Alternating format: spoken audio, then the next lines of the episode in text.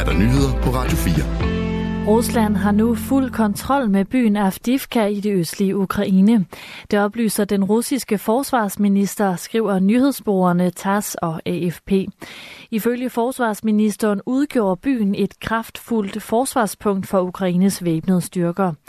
Tidligere har de ukrainske styrker trukket sig fra Avdiivka for at undgå at blive omringet af russerne, blandt andet på grund af manglende ammunition. Ukraines præsident Volodymyr Zelensky siger, at tilbagetrækningen blev foretaget for at redde soldaternes liv. De russiske styrker har forsøgt at indtage Avdiivka i månedsvis. Byen har spillet en nøglerolle for frontlinjen i den to år lange krig mellem Ukraine og Rusland. Vesten bør donere flere våben til Ukraine for at markere toårsdagen for den russiske invasion. Budskabet kommer fra statsminister Mette Frederiksen under en paneldebat på Sikkerhedskonferencen i München i Tyskland. Vi skal sikre, at på lørdag, når krigen har varet i to år, så får Ukraine flere leverancer, siger hun.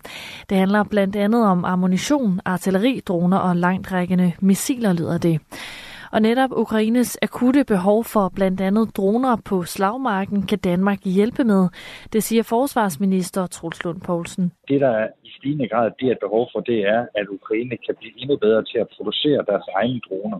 Og der øh, har vi jo fra den side øh, tilbudt, at vi kan være med til at lave et samarbejde mellem danske øh, dronevirksomheder og ukrainske dronevirksomheder.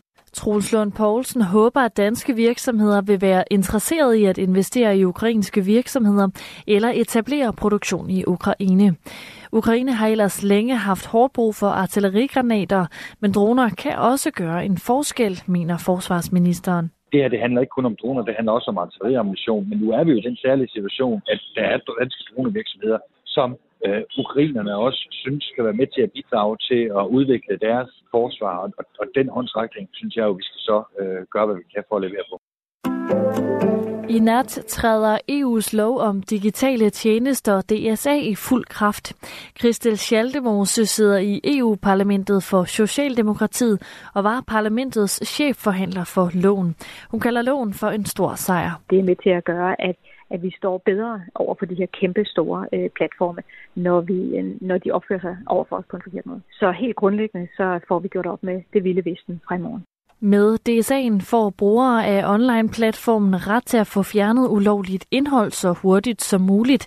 Det bliver også forbudt at målrette reklamer til børn og unge ved for eksempel at bruge data om deres likes og netværk. Alligevel så mener Christel Schaldemose ikke, at loven kommer helt i mål. Vi mangler blandt andet at beskytte børn og unge med et sidste og meget vigtigt redskab, nemlig en aldersverifikation, sådan at der er mulighed for at sikre, at børn ikke kan tilgå Øh, voksent indhold, men øh, det arbejder E U, øh, Europakommissionen på parallelt øh, med, med D S A'en. Hvis platformen ikke lever op til reglerne, så kan de blive straffet med store bøder. Rusland har indledt en ny retssag mod en af Ruslands mest kendte aktivister og kritikere af præsident Vladimir Putin. Det gælder Oleg Orlov, som fredag blev stillet for en dommer i Moskva. Han er en af lederne af menneskerettighedsgruppen Memorial, som modtog Nobels fredpris, fredspris i to tusind og toogtyve. Orlov har blandt andet udtrykt skarp kritik af Ruslands invasion af Ukraine, og nu er han anklaget for blandt andet at have miskrediteret den russiske hær. Den halvfjerdsårige menneskeretsforkæmper risikerer op til tre års fængsel. Retssagen mod Orlov blev indledt fredag, hvor også nyheden om den anden russiske oppositionsleder Alexej Navalnys død kom frem. Det bliver Sappa med nummeret Sands, som skal synge for at kvalificere Danmark til en plads i Eurovision-finalen i Malmø i maj. Her til aften vandt Sappa nemlig det danske Melodi Grand Prix. Årets Melodi Grand Prix er et resultat af et omfattende analysearbejde, som D R har foretaget efter en række sløje danske placeringer i Eurovision. Ikke siden to tusind og nitten har Danmark kvalificeret sig til en plads i finalen i det internationale Melodi Grand Prix, men det skal der altså laves om på nu.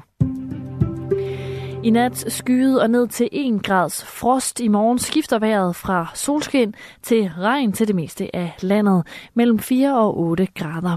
Det var nyhederne på Radio fire og i studiet Sofie.